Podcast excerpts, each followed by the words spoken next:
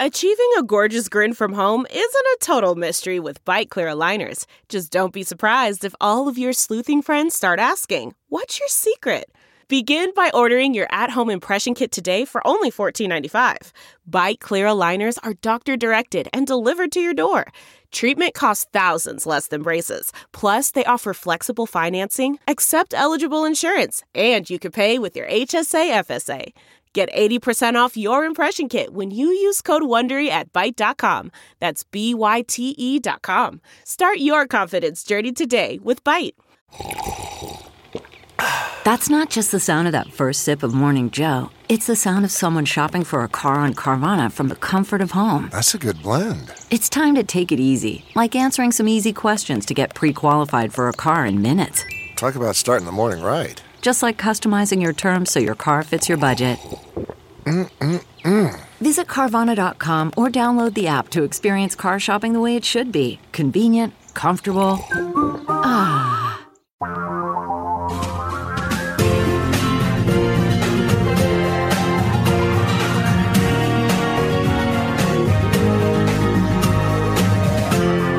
This is the Thom Hartmann Program. Greetings, my friends, patriots, lovers of democracy, truth, and justice, believers in peace, freedom, and the American way. I wanted to just share with you my thoughts on what looks like is going to be coming, though it could take several weeks because Bob Barr is in the middle of the process excuse me, Bill Barr. I keep thinking of my old congressman from, from Atlanta, Bob Barr, who I met at Manny Maloof's Tavern a couple of times, and he was a uh, you know a, a, crazed Republican. In fact, he's still out there being a crazed Republican, but but he was also a nice guy to have a beer with. Uh, but in any case, Bill Barr is the Attorney General. He was the Attorney General who, in 1992, advised George Herbert Walker Bush to cover up the Iran Contra crimes of Reagan and Bush and shut down the investigation by Special Prosecutor Lawrence Walsh at that time.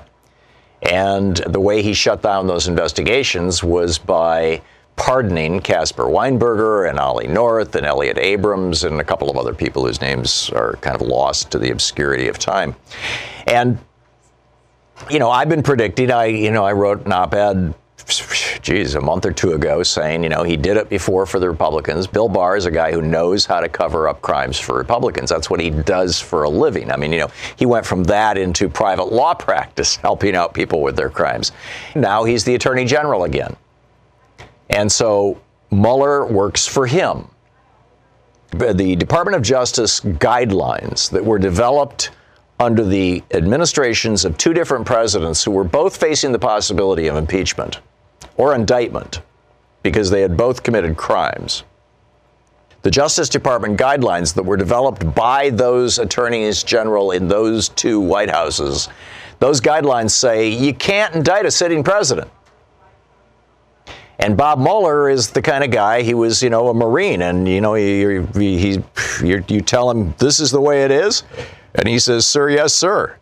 You tell him take that hill, and he takes that hill. You tell him you can't climb that hill, he doesn't climb that hill. I mean, it's just that simple. And so Mueller has said that he's going to operate within the guidelines of the Justice Department, as has Bill Barr.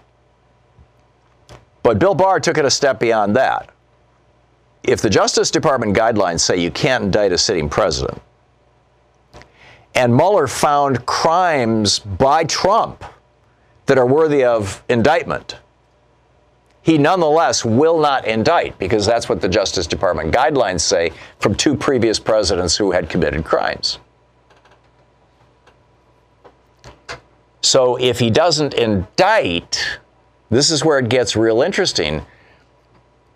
What Barr has said, what Bill Barr has said, our Attorney General, is that if there's no indictment, if somebody's not criminally charged, and he said this in general, right? So when he said it, I think a lot of people thought, oh, he's talking about people like George Papadopoulos, not even not even literally George, because he got busted, but you know, maybe Hope Hicks, you know, somebody somebody who got involved in this thing, got caught up in it, maybe is on the edge of getting in trouble, but we decided that what they did isn't all that bad, so we're not going to indict them.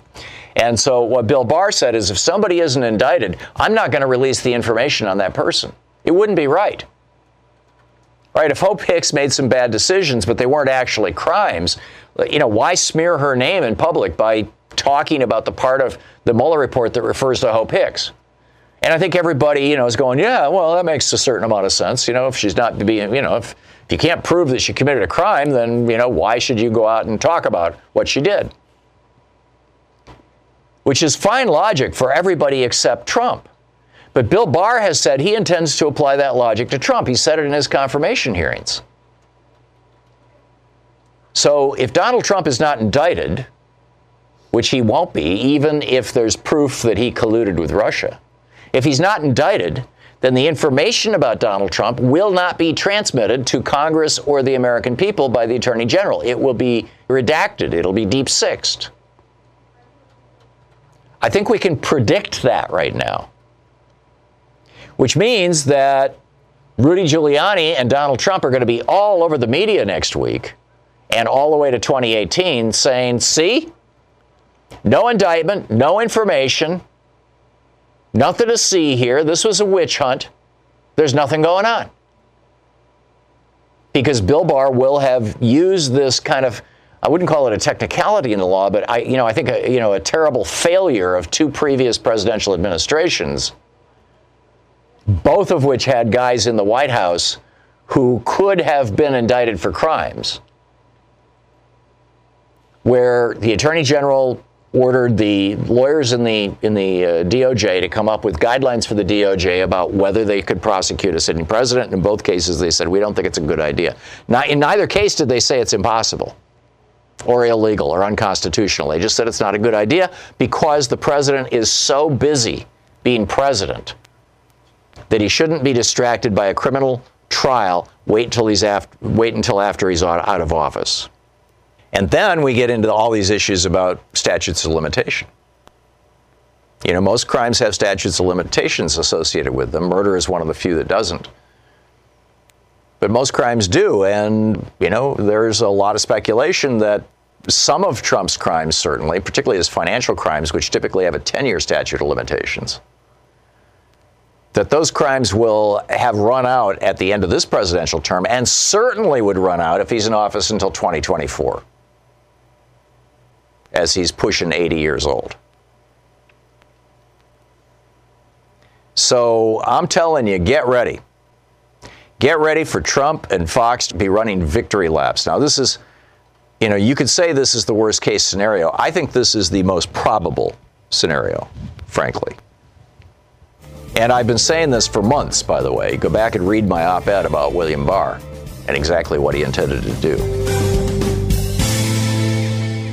My friends at XChair are at it again, constantly tinkering to make an already superior product even better so you can work in even more comfort and be that much more productive. Now you can enhance your XChair's performance and protect your floors with incredible X wheel blade casters. These urethane wheels are driven by butter smooth, whisper quiet ball bearings and are built to last. As if the XChair isn't comfortable enough, now you can add a set of X wheels and take your performance to the next level. Take advantage of XChair's new financing option and pay as little as $30 a month. Seriously, for less than the cost of a daily cup of coffee, you can take your comfort and productivity into the stratosphere by getting yourself an X Chair. X Chair is on sale now for $100 off. Just go to xchairtom.com now. That's xchairtom.com or call 1 844 4X Chair. X Chair comes with a 30 day, no questions asked guarantee of complete satisfaction. Go to xchairtom.com now and use the code TOM for a free footrest. That's xchairtom.com. xchairtom.com.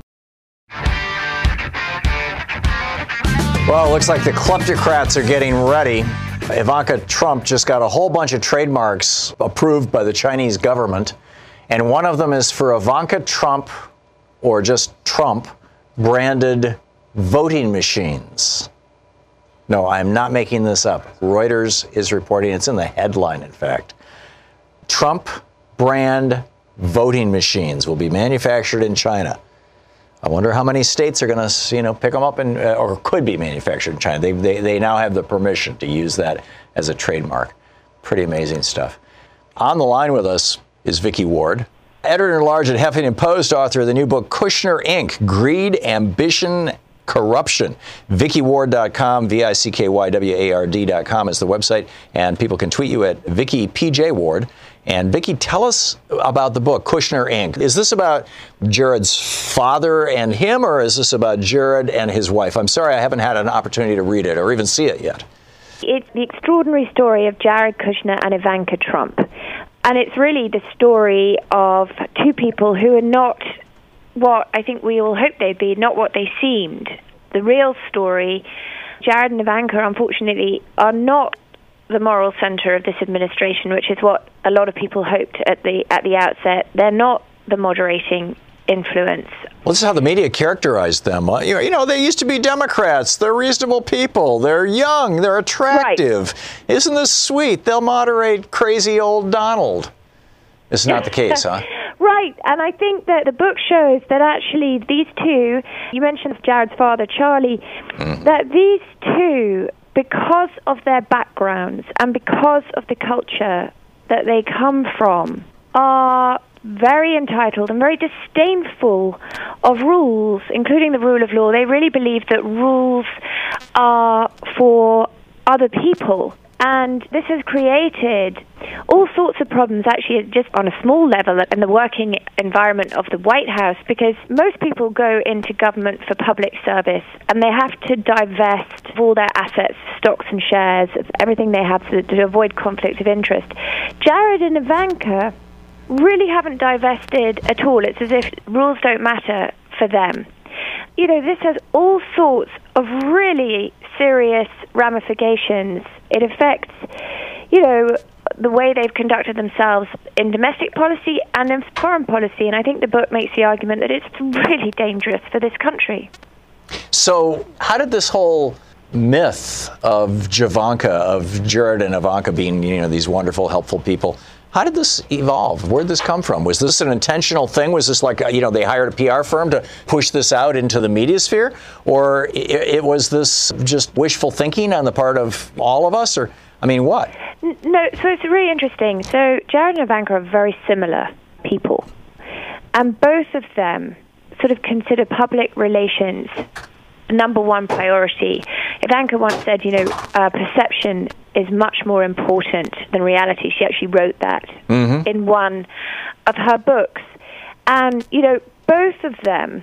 For I say in the book, have been sort of programmed or programmed themselves for different reasons to sort of appear as the far more sort of sophisticated, shinier, glossier version of their respective fathers. Mm-hmm. You know, Jared's entire adult life, his mission has been to avenge what happened to his father, who went to jail in 2005. At the hands of Chris And- Christie. Yes, and to rehabilitate the Kushner family name. And I, I say in the book there was actually a, a really considered three point plan that was cooked up by the public relations guru, Howard Rubenstein, that, you know, the Kushners had to sell up out of New Jersey and buy a trophy building in New York. That was part one. Part two was to buy a media outlet so they could control their image. And the third was for Jared to date someone prominent. I remember when this this is like a couple of years ago. This story first broke that that the reason Jared married Ivanka was because that was his ticket back into respectability, and the reason he bought was it the New York Observer, this newspaper. Yeah, yeah. The, so the, and the, well, the observer was sort of put him in the, the social orbit to meet Ivanka. So, that, but the point is that I think that these two have been programmed to focus on their image, and they are the ones that have been very busy putting out this sort of myth, this surface idea that they are the adults in the room. And I think the book really shows how they're just not what they seem. They are very, very transactional. We're talking with Vicky Ward. Her new book that she just referred to is Kushner Inc. Greed, Ambition, Corruption. VickyWard.com is the website. And of course, the book is available today wherever you get your books. Vicky, is all of this a little more sophisticated or friendly for the New York Times way of saying that basically Jared and Ivanka are grifters? Yeah, that was you put it. That's an e- that you got it right. That They both learned it from their fathers?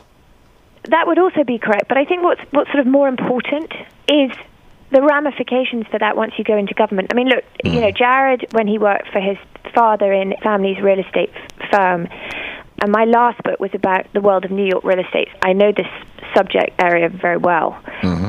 He developed a reputation for being an imperious delegator who didn't really know the details of anything. You know, he was a bit of a bully and very rude to subordinates, but not to anyone important. Now, not knowing the details doesn't really matter when you're running your father's business that you're going to inherit. But it really matters when you go into the White House and then suddenly you haven't filled out a security clearance form correctly. And suddenly, oh, look, there's a FBI investigation led by James Comey looking at Russian collusion. And oh, look, Jared hasn't mentioned on his form that he met with senior Russian diplomat and a Kremlin connected banker during the transition. And so, ah, Jared, Jared, and I say this in the book, is the one who pushes Trump to fire James Comey at exactly the same time that the media suddenly learns of all these very, very serious omissions on his security clearance form. And Jared, who normally sort of whispers privately in Trump's ear, on this occasion had a stand up row in front of people and in front of the president with Steve Bannon and made a three pronged argument to Trump that he must fire James Comey. He said, number one, the FBI doesn't like Comey. Number two, the Democrats don't like Comey. And three, the base will love it if you fire him. You know, there are lots of people who disagree. This is a Jared purely political argument in well, for firing the head of the FBI. Right. No, it, it was perceived as an effort to save himself. Because Comey was looking into Jared Kushner well, too. It's because it's a felony not to fill out a security clearance form correctly. Uh huh. But is Jared so short sighted that he thought that he's committed a crime? The head of the FBI is looking into this crime. Get rid of the head of the FBI, and the criminal investigation is going to go away. I mean, if that was his logical thought process, that that seems like the thought process of a pre-teenager. Right, but but these two people, yeah, Jared and Ivanka, you know, you have to think of them a bit like Inspector Clouseau. You know, everyone else can see the sort of bumbling incompetence right. around the White House, but they can't see it themselves. So you're the little boy who's saying the emperor has no clothes here. I mean, right? You know. That is exactly correct. I mean, you know, the next thing he did isn't an obvious move for people of normal judgment. You know, he's busy having all these meetings with investors of companies that he hasn't actually divested from. In, some, in one case, he hadn't even disclosed it at that disclosed that he still had an investment. He's the one who pushes for the White House logs to be closed. Remember the the, yeah. the spring? Yeah. I mean that's an outrage. I mean at, at the time. The oh, these are the visitor logs. Yeah, the visitor This logs. is how we they, find out who's hanging out with yeah, people in the know, White House. It, the American public is entitled to know what's happening at the White House. Yes. They are entitled to know who's going in. And at the time, the official word was that the logs were closed for security reasons. Mm. But actually, Trump, he didn't like the backlash in the media. And he turned to Sean Spicer, who was then the press secretary, and said, Who has closed the logs and why? And Reince Priebus, Steve Bannon, everyone around, they all suspected, actually, they knew it was Jared who was conducting all this business because his father had a serious financial problem. He had a building, this trophy building in New York, was bleeding financially, and he desperately needed foreign investment. Mm. So, of course, Jared didn't want the public knowing what was going on. But it, what happened was that a year later, John Kelly, a general with a general's mindset, actually opened the White House logs. So th- then we were able to see that Jared had had all these meetings. Lloyd Blankfein, who is an investor in a company he still had a stake in, Apollo and Citigroup, who then subsequently made loans to his family business. Vicky, tell me about the relationship between Jared Kushner and the Crown Prince of Saudi Arabia, Mohammed bin Salman, and how that relationship, A, came about, B, why it's important to Jared, and C, how it's distorting American foreign and perhaps even domestic policy. So, Jared, he was then the future Crown Prince of Saudi Arabia, and I think he thought he saw an opportunity, you know, money Is what he, he saw. He that saw. the, the Saudis or their or their other billionaire buddies in the Middle East might invest in Jared's right, right, building right. that was bleeding uh, money. Well, and sub- subsidise his peace plan, and also his private interest. MBS, on the other hand, I think saw Jared as a pawn, As a useful idiot. who could be useful, yeah, and get and, and a conduit into the White House, and someone to be played. So MBS very sort of cleverly persuades Jared to persuade Trump to have the first official U.S. visit is not to, you know, a country with shared democratic values like Britain or France, but to the Kingdom of Saudi Arabia, where they have this summit that's meant to be all about cooperation in the Gulf, right? And days after it's over, MBS makes a complete mockery of the whole thing and of America by announcing a blockade on a neighboring country of Qatar because he wanted its resources. Qatar is much richer than Saudi Arabia. Hmm, I didn't know that. Rex Tillerson, the Secretary of State, and Jim Mattis, the Secretary of Defense, were absolutely horrified. They'd had no idea of this. Well, and they because knew the MBS. Fifth or Sixth Fleet or whatever is based in Qatar, isn't it? Right. But what's even worse is Rex Tillerson knew that MBS would never have done this if he hadn't had a green light from Jared Kushner. And what's noticeable is the Qataris had recently turned the Kushners down. The Kushners had gone to them for money for their building. And so you just have to follow the money. I mean, it's really simple. So Jared Kushner, still thinking that MBS is going to pay for all the things he's ambitious on, then blocks everyone, all the national, you know, everyone in the State Department, National Security Council, who should be sitting in on meetings, are all kept out while Jared has these private visits back and forth. And the next thing that happens is MBS, right after Jared's been visiting, MBS rounds up his efforts to get money for out of Qatar haven't worked. So the next source of money he goes to, he rounds up all these influential Saudis and imprisons them, if you remember, mm-hmm. accusing them of corruption. Rex Tillerson said to Jared Kushner, Jared, have you noticed that there are seven branches of the Saudi royal family?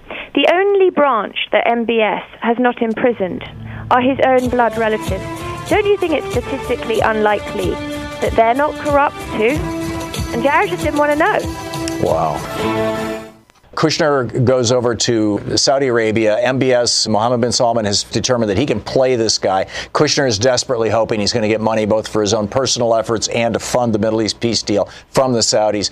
Immediately after he goes over, MBS arrests a whole bunch of people from six of the seven branches of the Saudi royal family. The one branch that doesn't get busted is his own family. Kushner doesn't want to hear about that. The one piece that I have heard that I'm not hearing and I'm, I'm, I'm wondering about is it possible that the reason that MBS was able to specifically target individuals within Saudi Arabia for this shakedown and for, and, and apparently in one case even beating one of these guys to death, was Yeah. because Jared Kushner shared secret Yes. U.S. intelligence That- that with, in, with that the is prince? in the book, and that was confirmed to me by several intelligence sources. Yes. So we have a guy, an advisor to the president of the United States in the White House, a grifter, who shared top secret U.S. intelligence with the leader of another country, who then used that to imprison and kill his own citizens. That seems to me pretty radical. I mean, that, it's that- extraordinarily radical, and and the story has another twist. It's shocking. So then that we get to spring of 2018, MBS comes to the United States, and Trump asks the president asks him for four billion dollars to help rebuild Syria, and MBS, I don't have enough money because he spent so much money on this very brutal war in Yemen, and oil prices were down. Jared Kushner, hearing this, starts to feel rather differently. The Qataris then come to town and say, We've got lots of money, but we need the blockade against us lifted. What happens?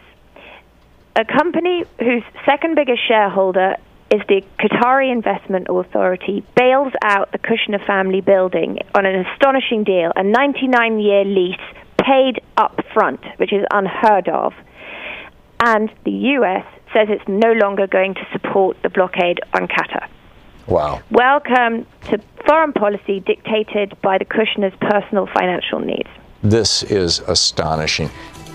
Vicky Ward, editor in large at Huffington Post. Her new book, Kushner Inc. Greed, Ambition, Corruption. VickyWard.com.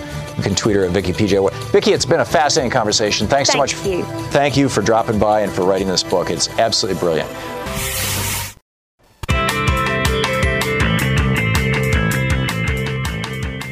Thom Hartmann here with you. Should we be showing gruesome pictures of shooting victims? There's a fascinating piece over on Politico by Jack Shafer titled Don't Censor the New Zealand Shooting Videos. Now, he's saying that there's an argument to be made that we should be able to see the video as the shooter shot it. I'm not I'm not so comfortable with that. But I think showing pictures of the victims I think if we had shown pictures of the Newtown victims, if we had shown pictures of the victims in Marjory Stoneman Douglas School, if I'm remembering the name right, it would sufficiently horrify people that there would be a stronger push for gun action. And in fact, people in New Zealand, I mean, they whether they wanted to or not, they saw a lot of these pictures. New Zealand itself had to censor the Australian version of Sky News because they were showing the pictures on New Zealand TV. So people in New Zealand have seen the horrors of this, and boom, within a week they've said, that's it, no more semi automatic weapons in our country. That's it, they're gone. No more high capacity magazines. Period. And if you think back to Vietnam, after Walter Cronkite came back from his trip to Vietnam, and this was during the Nixon administration, and he said, you know, this is it. This is, as I recall, might have been Johnson, but I'm pretty sure it was Nixon. He said, this is it. This whole thing is a lie, right? We have lost. And CBS News and some of the other stations were showing the horrors of Vietnam. We saw dying Americans being carried out on litters in stretchers. We saw the video of the little girl, that naked little girl, and all her family and friends running down the street with their skin literally on fire from napalm. We saw in real time, actually, the, the picture of that Vietnamese, South Vietnamese official who walked up to the, well, he's the mayor of some city or something, put a gun to his head and shot him dead. We all saw that. We saw the horrors of Vietnam and we put an end to the Vietnam War. We never saw the horrors of the Gulf War. George Herbert Walker Bush didn't want to make that mistake. We never saw those pictures of dead civilians, dead soldiers. George W. Bush tried to even suppress, initially tried to suppress the pictures of people coming back from Afghanistan and Iraq, the corpses, the coffins. Remember that? So, should we be showing the pictures? Now, there are those people who say that when you show the pictures of death and destruction, you're encouraging other people to do more death and destruction. And yet there's this anomaly, and it's the Gabby Giffords shooting. The Gabby Giffords shooting, you know, let's shoot a politician, right? That did not cause any copycats, whereas so many of these school shootings have. What's the difference? Well, in the Gabby Giffords shooting, we saw pictures of people dead in the street. We saw Gabby Giffords. We saw her recovering. We saw her wounds. We saw the damage it did to her. It made her real. It made her human. And it made us sick to our stomachs. It made us horrified at what this man had done. So I would say that the Gabby Giffords shooting shows us that we actually should be showing these pictures. Now, that doesn't mean that everybody has to look at them, doesn't mean they have to be on the front page of the newspaper, and it doesn't mean that we have to pick the most horrific ones. But these high powered rifles these ammunition rounds, these bullets that are designed for warfare, they're designed to kill people as aggressively as possible, ideally kill a single person with a single bullet by having the bullet explode or tumble or just do so much damage and shock inside the body, such high velocity that one little tiny bullet takes out like literally a, a, a square foot or a cubic foot of viscera, body material. I mean, it took them a whole week to identify all the victims in New Zealand, in part because some of them were so badly shot up. Where are all the pieces? Should we be seeing these pictures or not? Is our news media doing us a disservice? Is our social media, you know, too careful about offending our sensibilities? And thus helping the gun You're industry. listening to the Thom Hartmann program. In fact, to what extent over the last 20 years has the unwillingness of the media to show us the victims of mass shootings caused there to be more mass shootings? Everyone's talking about the decline in stock values over the last few months. If you've been listening to Lynette Zang's YouTube show, you probably aren't surprised by the fall. Her fact based research on markets, currencies, and economics is second to none. And her presentations have pointed to most every major downfall we've recently seen in the U.S. economy. Her video titled Just Before the Crash showed people the exact patterns to look out for and now has over 210,000 views and counting. Lynette Zang has been on my show and works with my friends at ITM Trading. I highly recommend looking them up as they are pioneers in creating wealth protection strategies with gold and silver. If you're a strategic investor looking to protect your wealth or just hedge against the most volatile market since 2007, then call my friends at ITM Trading at 1 888 OWN GOLD. Ask for their free gold protection guide and join the top 1% who are now accumulating very specific types, dates, and qualities of physical gold and silver. Call 1 888 OWN GOLD. That's 1 888 O W N G O L D. Kenneth in Tualatin, Oregon. Hey, Kenneth, what's on your mind? So you're talking about the showing pictures of combat and stuff like that. Yeah. So I'm an OIF vet. I was uh, in Iraq from about 2004 to 2005, and you know a lot of us soldiers, we all took pictures while we were there. There's just tons and tons of pictures, and when we got home, like our computers got confiscated and everything else, and basically all of our information wiped out. But the thing was, is a lot of us when we came back, we tried to get our when we tried to go through our help to get help and stuff like that. We had nothing to verify what we had gone through. So a lot of us soldiers, we couldn't even get the proper help because if we're talking to a psychiatrist or if we're talking to counseling, you know, back in the states who's never been in conflict before, they don't even know where to start. They just kind of sympathize with you and just kind of talk at you, and and Right. it's like So you're trying to say here, look at what I saw. This is what traumatized me. This here's the scene for, as the result of this firefight that I went through. Look at the blood and carnage. Then you can understand why I'm waking up in the middle of the night, you know, freaking out. Is that what you're talking Well, about? yeah, but yeah, but the well, military took all your pictures away from you. Yes, and well, that's part of it. But then the, the other part of it is like when we come home and we try to talk to people about it. You know, again, it comes down to you know it's only what we say, and Right. you know it, it, we can't really verify. So you don't have a lot of soldiers that are even really talking about what's going on, except for you know people like Chelsea Manning. Who you know that the videos that Chelsea Manning put out, most of us already had Yeah. we actually had those there. And so he, uh, or I'm sorry, she gets in trouble. She goes to jail, prison, you know, and gets tortured. Right. Then she gets goes to jail because she doesn't, you know, she's still trying to correct the system. And yet the rest of us are sitting here. Half of us had that information on our own, and you know, we Right. don't we don't even have the opportunity to. So, so you the net net, the bottom line of what you're saying, Kenneth, is that you agree that Uh-huh. we should be showing the pictures of how uh, how gruesome war is, as many countries do, and we should be Yeah. showing the pictures of the mass shootings. Yes, definitely. I mean, because the thing is, is how do you empathize with something, or how do you understand like what takes place in something if you don't have the context Right. and the information? And then there are people who will say, but wait a minute, that's going to cause other people to have trauma from watching those pictures. And I'm like, well, then maybe we need to do that. Uh, you know, maybe a little trauma is what's going to shock us out of sitting around and saying, oh, another shooting. Well, we'll all send our prayers and thoughts. Thoughts Yes, and prayers. I mean, when you when you get complacent with the lack of knowledge, you just kind of sit by and say, oh, "Okay, you know, you know, Yeah. glad it wasn't me." yeah. But yeah, I definitely think Yeah. it would be a good step for the country and I most other countries as well. Well, a lot of countries do this. Uh, Kenneth, thank you for the call. Martin in Atlanta. Hey, Martin.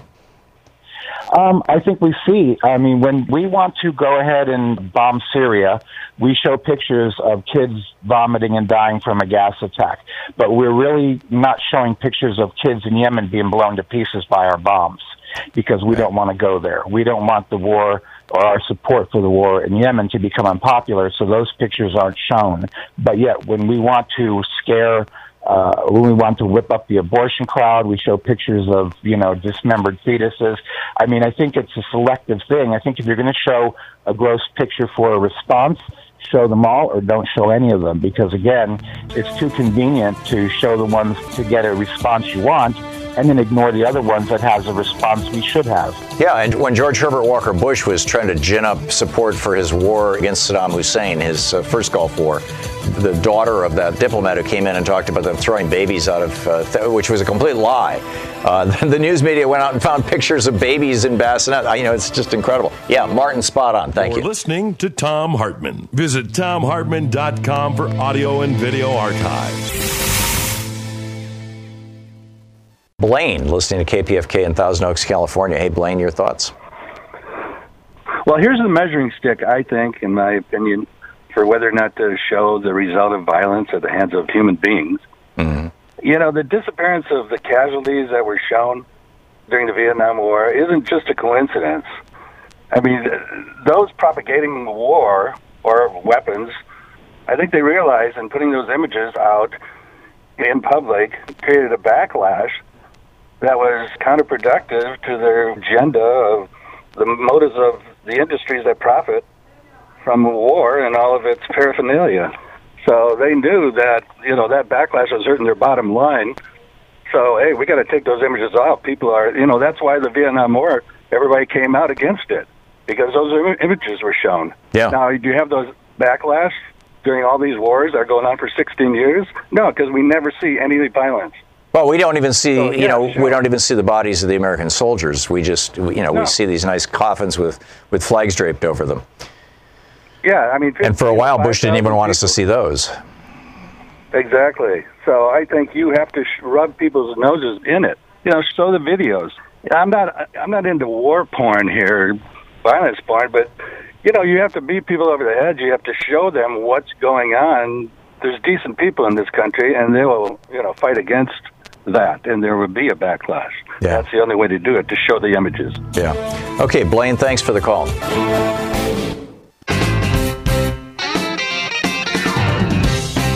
Welcome back. 10 minutes before the hour. Thom Hartmann here with you. Another, let me just toss another piece into this. Back, I don't know, 20 years, maybe a little more than 20 years ago, Louise and I were in Bangkok, Thailand, sitting in an open air bar in one of the big marketplaces and looked up on the TV monitor and was uh, just stunned to see that they were showing snuff films. Uh, you know, they were showing movies of people being killed, and they sure looked real. In fact, I'm, I'm, I'm guessing that they probably were. Um, and it was shocking and it was whoa, you know. And, and I thought about those for a long time, dreamed about them a few times unpleasantly. In the African American community in the United States, we saw, you know, I believe it was Philando Castile, we saw, who, whose girlfriend live streamed a police officer shooting him in the stomach and him dying, bleeding out. So there is damage done to people from seeing these kinds of images.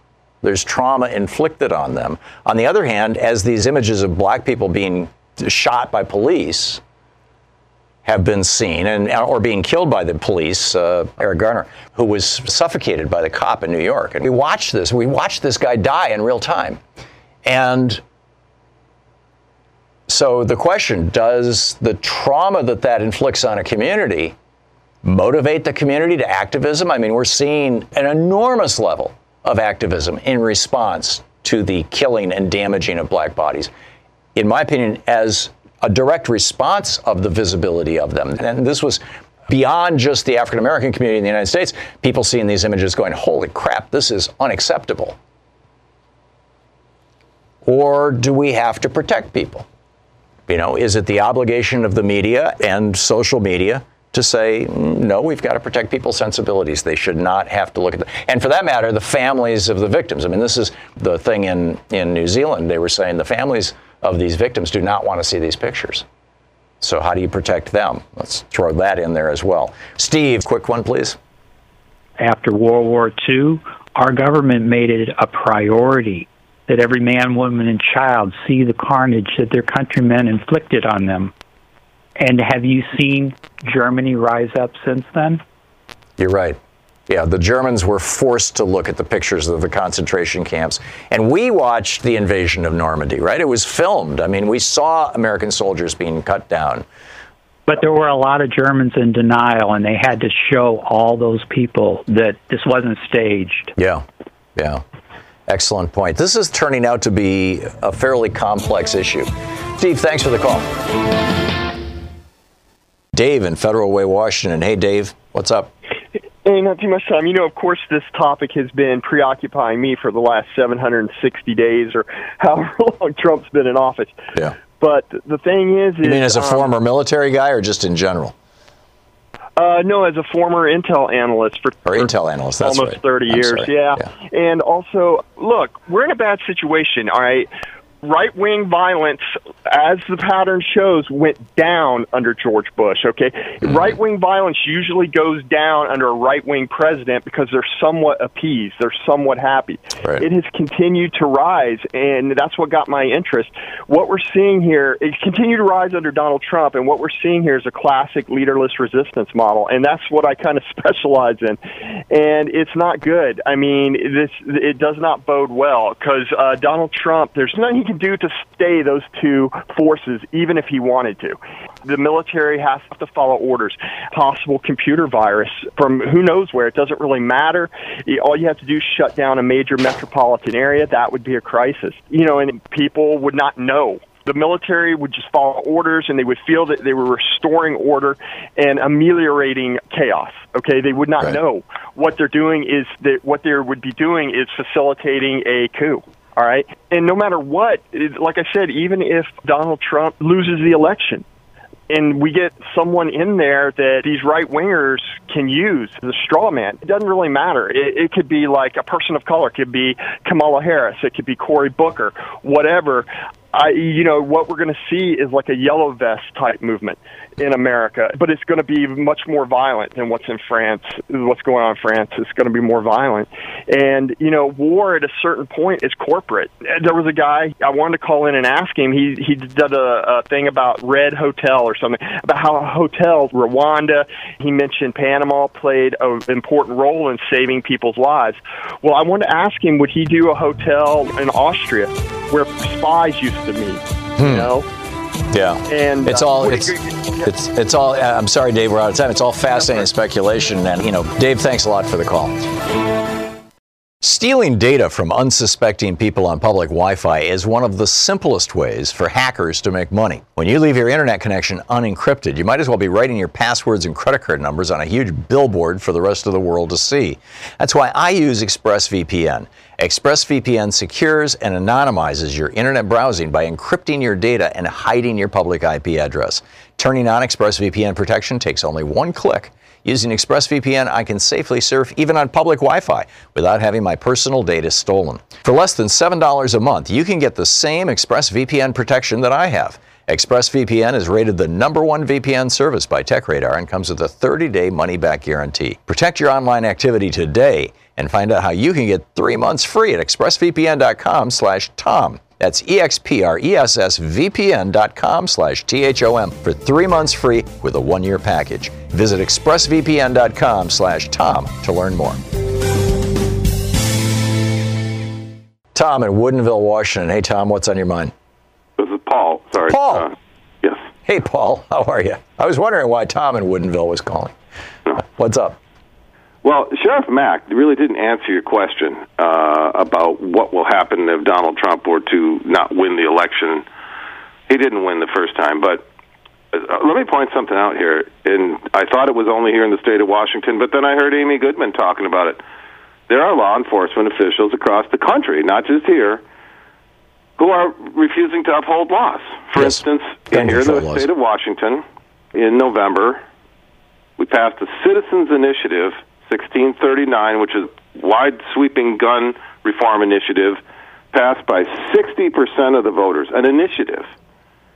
And the sheriff of uh, Republic County, Washington, says he will not uphold 1639. Right, and specifically what it's requiring is he be the guy who executes the background checks. He says, first of all, it's unconstitutional. So he's going to become an appeals court justice. Right the, the the initiative was already tested in a Seattle district court, and then it was appealed to the Seattle Supreme. Uh, sorry, the, that's what they call it, the Seattle Supreme Court, the, the Washington Supreme Court that refused to hear the case. Uh, Tom uh, or Paul, excuse me. There's a big difference between willfully, basically refusing to act, which is what these sheriffs are doing, and acting, you know, in, in other words, getting on an airplane and going to Washington, D.C., and taking your guns out of checked luggage and put, reassembling them and showing up surrounding the White House to protect Donald Trump. That's a, a long stretch from saying, you know, I'm not going to do what I wasn't doing before simply because the law changed and says I have to do it now.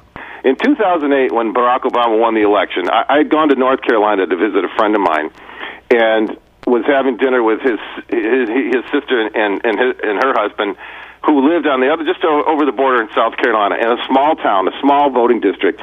She's a bartender in one of the two bars there, and the talk around town was that there are two N-word lovers who voted for that monkey. I wonder who they are. Wow. And that's what she had to listen to in her bartending job. Who are the two N-word lovers? Two yeah. votes for Obama in this precinct. I opened my new book, Hidden History of Guns and the Second Amendment, with the story of being in Mason, Michigan at a gun range with two of my brothers and a couple of our kids uh, on Christmas weekend 2008 when Obama won the election. And you know, we went in to rent some guns too. Uh, Steve brought his own gun with him, but all none of the rest of us own guns. And they were perfectly willing to rent me the guns. And I tried to buy two boxes or three boxes of ammo, and they would he would only sell me either one or two. I don't remember which it was. I'm pretty sure it was two. And and the sh- and the shelves were like three quarters empty. And I'd never and I've been in that shooting range a lot of times over the last 30, 40 years. And I've never seen them, you know, anything other than stocked like a Walmart. And, and I'm like, you know, why can't I buy more ammunition? And he's, you know, we're going to be here a couple hours. And he's like, um, because of that N word in the White House. He goes off on this rant, and uh, you know he just goes off on this rant. And in my book, I wrote it using that word, or you know, with asterisks and things. And but no, that was the so same thing. I mean, I have to say, if I just to wrap it up here, when you're talking with other callers about shooting, I always think, what is the fascination with this? it's like shooting nails out of a nail. I don't get it. I just don't get it. I fired a gun a few times in my life, never wanted to do it again. I think a lot of us grew up thinking that it would be really fun to be based on the on the television and movies that we saw that it would really be fun to be the good guy with a gun. And I think that that's just like cooked into a lot of men. And I, I like confess, being the good piano player at a party. It's yeah, way, okay. way more interesting. You know, I get it. Paul, thanks a lot for the call. It's good to hear from you. Marcus in Victorville, California. Hey, Marcus, what's on your mind? Uh, hey Thom, it's uh, good to be on the show. You uh, you're a fighter for the free speech and you know the good fight out there. So uh, I just wanted to pick your brain a little bit about the New Zealand event that happened, but not so much you know what everyone else is discussing, but what's going to happen as a result of it. Who right. would benefit the most? You know, from the further divide, essentially. Well, what I don't know, and I'm guessing is going to shake out in the in the in the press coverage over the next couple days. But what I don't know, and I didn't, and I wasn't able to easily research this morning, is whether when Australia there, there was a massacre at Port Arthur in Tasmania, uh, which is part of Australia essentially, in uh, 1996, as I recall, maybe 1997, the Port Arthur massacre, and the Australian papers published photographs of the shooting victims. I think he killed 37 or 38 people. And it so horrified the Australians that they changed their gun laws and they made it basically, you know, a whole lot harder to just be a casual gun owner. You've got to either be a serious gun owner or not at all. You've got to make a commitment to it. You've got to get a license. You know where your gun is. You're, you know, there's levels of responsibility that didn't exist before. They just basically, in my opinion, came up with common sense gun laws. And then they also did a gun buyback program that bought back what, uh, if you were to apply to the United States, would be, you know, tens of millions of guns. It was, it was I think, 600,000 or 700,000 guns in Australia. And I don't know if they did that in New Zealand or not. I don't know if this is going to call for, you know, because this guy was using a military style assault rifle. And uh, which one he was using, you know, I've heard reports that it was, uh, you know, an, uh, uh an AK 47. I've heard reports that it was an AR 15. I've heard, or the military version. Uh, what is that? I, I forget my military weapons. But whether this will lead to a call for gun control in Australia or not, or in New Zealand rather or not, I don't know. But that's an interesting question that I would put out to any of our people who are familiar with the, the, the laws there. But is that where you were going, Marcus? Uh, yeah, I just uh, just kind of wanted to hear your take on it. Uh, yeah. I unfortunately, uh, very unfortunately, did see the video, and um, I just have to say he he had training. This man was trained. Yeah. So yeah. Uh, well, these days you can get that training from video games. You know, a lot of these video games were originally developed by the military to train soldiers in how to kill people. I believe it. I believe no, it. I'm. I, you know, it's, it's not a matter of belief. You can look it up. It's like that's yeah, where that's where a lot of them started, and uh, you know, so you know, he may have had military training, or he may have just been a serious gamer who who was playing those kinds of games and had just learned how to kill people that way. We don't, you know, again, I don't know right off the top of my head. Marcus, thank you for the call, and thanks for watching us on YouTube. Helen in uh, New Zealand, you're actually calling from New Zealand, Helen. Yes, I am, Thom. I'm a regular watcher of your show. Well, thank you. How do you watch us? Um, we, I watch you on the internet. We watch a lot of American politics because there's a lot of stuff happening here. But I felt compelled to contact you today because this country is absolutely devastated. We are absolutely grief struck for our Muslim brothers and sisters. I can't tell you how hard this is on the country. Yeah. It's absolutely devastating. I wanted to clear just a couple of things you were talking about Mm-hmm. in terms of our gun laws. Um, they're very strict here. We haven't had a buyback situation because we haven't had a massacre. Our policemen don't even carry guns. And I'm watching on television cops with guns standing around. For us, this is just overwhelming. Um, and also, our anti um, immigration rhetoric is very low at the moment. We've got a lovely Prime Minister, Jacinda Ardern, talks about kindness and inclusiveness, and it's our lowest anti immigrant feelings right now in the country. So, this is truly really overwhelming. Uh, the shooter was actually Australian. I mean, it's, you know, you know, I don't know the whole thing, but we are a small country. We're very multicultural. I live in Auckland, and I live in a gated community, just a small, you know, I'm low income. I live with Koreans, Chinese, Indians. I'm literally, it's very multicultural here, and we are, we are such a small country, and we're watching. I've been watching the news in America and the Trump stuff, and watching ourselves now on television. This is most, I have to say, we are weeping. We are really weeping. We are a small, kind country. I can't tell you, Thom, how hard this is. Helen, do you think that this is going to pull people together in New Zealand or it's going to tear them apart? Oh no, no, pull together. We are not. We're not. In, we're not in a factional situation at the moment. Our government. We have a left wing, uh, like left wing government. Your socialism. It cracks me up. Your socialism stuff because it's just our standard social welfare. You know, free medical care. That aside. Sure. So we're not polarized. We are so pulling together. Um, truly, and our Muslim. We are not anti-Muslim. There's hardly been a Muslim attack in recent memory. This country. We are truly. We're only a small country. We are very small. I can't tell you that we're on the international stage. This shameful saying, I'm sorry, I don't mean to cry, but this is big, for, really big for us. We don't have shootings. We don't have shootings. And we watch your country and Trump the nightmare that you're going through, and we just go, oh my God. I actually thought we were safe. I truly believed we were safe. I really do. Helen, Helen, the fact that this, not. the Helen, uh, the fact that this shooter was an Australian and not a New Zealander, does that is is that well, it's of not consequence? that big of a deal. It's a sort of an irony. Yeah, but that's but that that would be sort of like uh, uh, in the United States. Uh, you know, if we got shot up by a Canadian, we wouldn't sit around and go, "Oh, that's Canada." You know, the, Oh, well, no, it, well, to be honest, to be honest, Australians have a, a very much more right-wing immigration. They've got that terrible business of the people in Nauru. right? Really, and they're doing very nasty immigration. Yeah, they've got an island where they're you know kind I don't know of if you've caught up colony. with Jacinda Ardern. She is a beautiful prime minister. She went to the UN and talked about kindness. She talks about kindness. And this, I'm sorry, I feel like this Trump shit is just going everywhere. It truly is going everywhere, and I don't mean it like that. I honestly thought we were safe here. I don't mean to cry this much. This is we are all crying like this. We're a small country of truly. We don't even have guns. I don't even know what guns are. It's just horrific. She executed these Muslim people. I can't tell you how bad it is here. It really is. We are we are in shock. I don't mean to be over emotional, but we don't live in a world of guns. This is just not us. And we're on the international stage. Sorry, Thom. No, it's all. It's really all. is a crush. A It's- crush. it's- it's- 49 people. Our, our murder rate last year was 48 people were murdered. And we had, I mean, that's our normal average year for the year. And we lost 49 people. Sorry, children. Sorry, Thom, it really is. And so I'm glad you, you've got through to. you. I just want to clear a couple of the facts about our gun laws and that we don't have guns around. I mean, we have a lot of hunting ones, but strict rules about them. You never see a gun. I've never seen a gun, even on a cop. Hmm. Amazing. Never even seen a gun in a cop. No. Helen, Helen, thank you so much for, for calling in and sharing your perspective Thank from New Zealand. Thank you so much. Can, can you thank your staff, your lovely staff, for putting me through um, on this call because I couldn't contact you and I just really wanted to communicate. And please do what you're doing, and please believe that there's people all around the world that are- behind you, what you're doing in the country, and you must. The Democrats must do well, and I have to laugh. The socialism lark. It's a standard for us. It's a so-called social welfare. I just laugh at the telly. Yeah, the the, the, Medicare for all. the I, I have been to the doctor. I don't pay for a penny. I've had hundreds of thousands of operations for nothing. Yeah. I never paid a penny. No, I get it. I get it. I do laugh. Helen, I got to run, but thank you so much for the call and thank you for sharing that insight with us. I appreciate it. It's great to hear from you. Brad in Prattville, Alabama. Hey, Brad, what's on your mind today? Hey, Thom, how's it going? Great. What's up?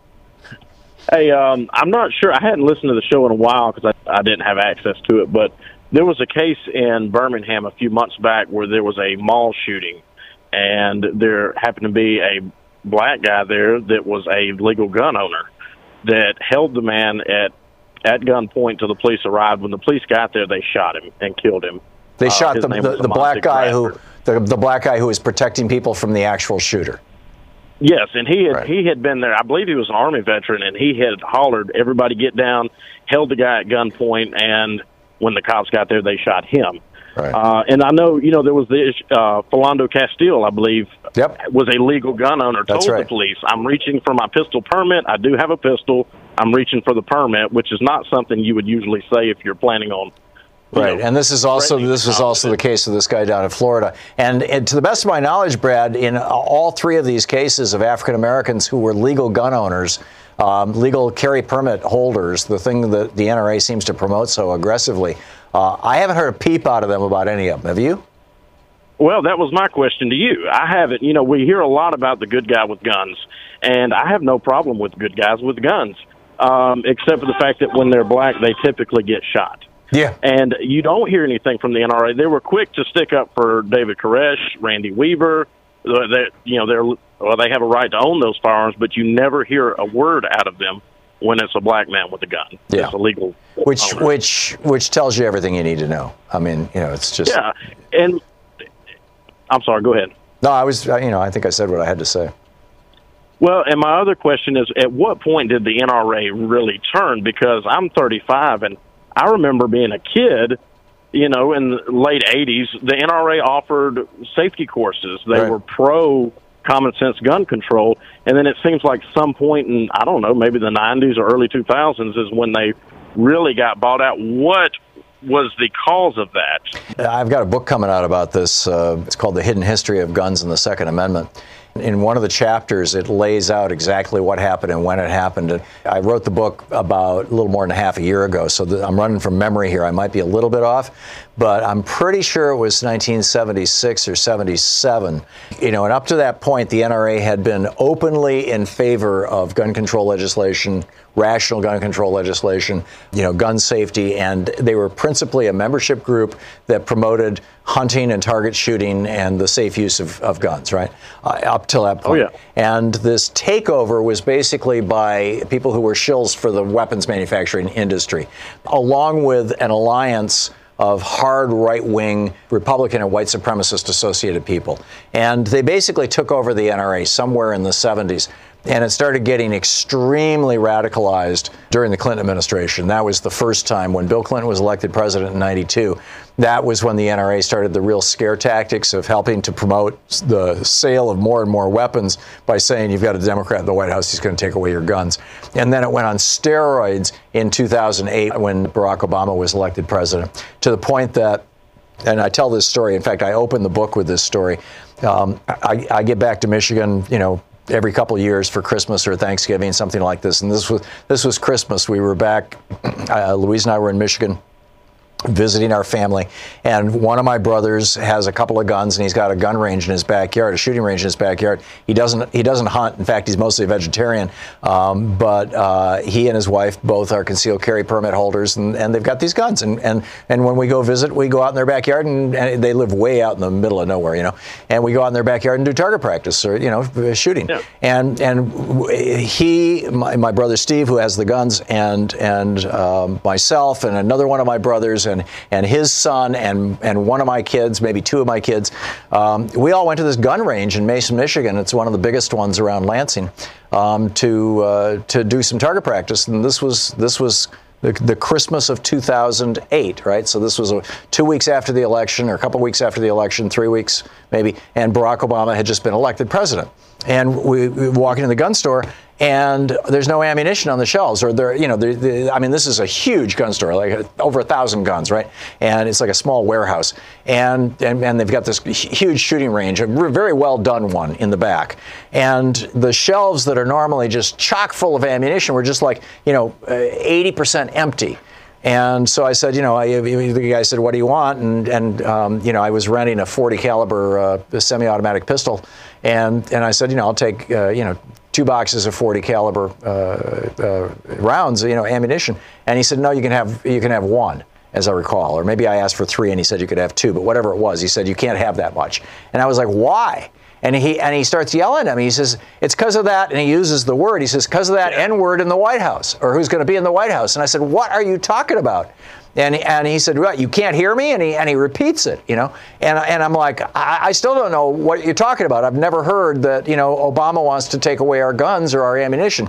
And he says, "I'll show you." And he pulls a uh, a, a uh, smartphone out of his back pocket and scrolls through his email and he shows me this this uh, viral email that had like you know 100 people on the to list about how Obama had this secret legislation and it was called HR 3096 and it would ban private ownership of guns and it would shut down gun you know and just the whole thing right and it was uh-huh. all be and I read it. I'm standing there, you know, trying to, trying to buy some bullets from this guy, and and and I read his email and I said, "This is all BS. This is you know there is no such thing." And he says, "Oh no, I know this is true." And I said, "How do you know it's true?" And he says, "I heard about it on the radio. I've seen it on Fox News. We know what this guy is up to."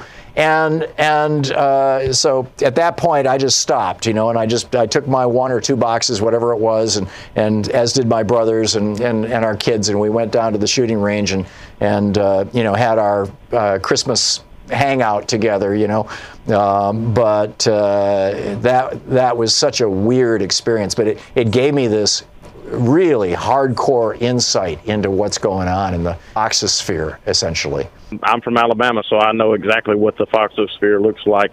How do we break that myth, though, that Democrats are out to get your guns or progressives? I'm a gun owner. I'm, you know, I've got a shotgun and a rifle yeah. um, that I keep at home, yep. and you know, I have no problem with people that are sane, that yeah. are not violent. Uh, you know, common sense. I'm, Exactly, with, I'm, I'm with you. I, you know, it, I have no problem with sane people owning guns either. I mean, it's it, I, it, the the fact that America is five percent of the world's population and has fifty percent of the guns in civilian hands is a little concerning.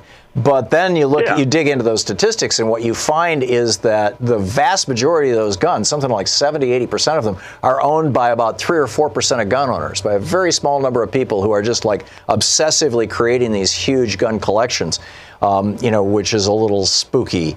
Um, a lot of fear. Yeah, a, lot of fear. a lot of fear. But but the fact of the matter is that the NRA and the weapons manufacturing industry have uh, ever since the 90s in a big way. I mean, they were doing it back in the in the 80s, uh, but Reagan was president, so they weren't screaming too loud. But uh, you know, they really they really kicked it off in '92. This this campaign to scare the crap out of gun owners and convince them that the Democrats are out to get them. And then the and, and then of course the Republicans picked up that mantra and they've used it as political ammunition ever since. Brad, I don't I don't know how to punch through that other than keep talking about you know common sense gun regulation. We already have gun regulation in this country. Even the most ardent libertarian guns forever guy is not going to say that you should be able to buy a shoulder fired surface to air missile uh, you know which arguably yeah. is a form of a gun or you, you, should not be able to buy a 50 caliber machine gun mounted on the back of a, a pickup truck with with a belt with 300 rounds in it. These are clearly weapons of war. I mean the argument really isn't guns or no guns. The argument really is where do you draw the line and I love that argument. I'm, I'm all in favor of engaging in that argument as you know as a rational argument. Occasionally I do with with you know people from pro-gun groups on this program, but I think that that's all we can do. Brad, I got to move along. We we spent a lot of time on this. Thanks thanks for the call and thanks for listening to Sirius XM. Obviously, we've got some serious issues. We've got this white supremacist mass murderer in New Zealand, follower of Anders Breivik, the, the mass murderer in uh, Norway uh, white supremacist mass murderer. Obviously, this hardcore right wing white supremacist. And this guy was also a, a political right winger, apparently uh, praised Donald Trump. I mean, this is, this is crazy what happened in, in Christchurch. It's just an absolutely terrible situation. The meaning of this, I mean, that this is happening, that this is spreading worldwide so rapidly and along with authoritarianism, this is really very concerning. And that we have a president and a Republican Party who are largely supportive of the kind of rhetoric that sets these kinds of people on these paths. It's just it's just mind-boggling. Just mind-boggling. You've been listening to Thom Hartmann.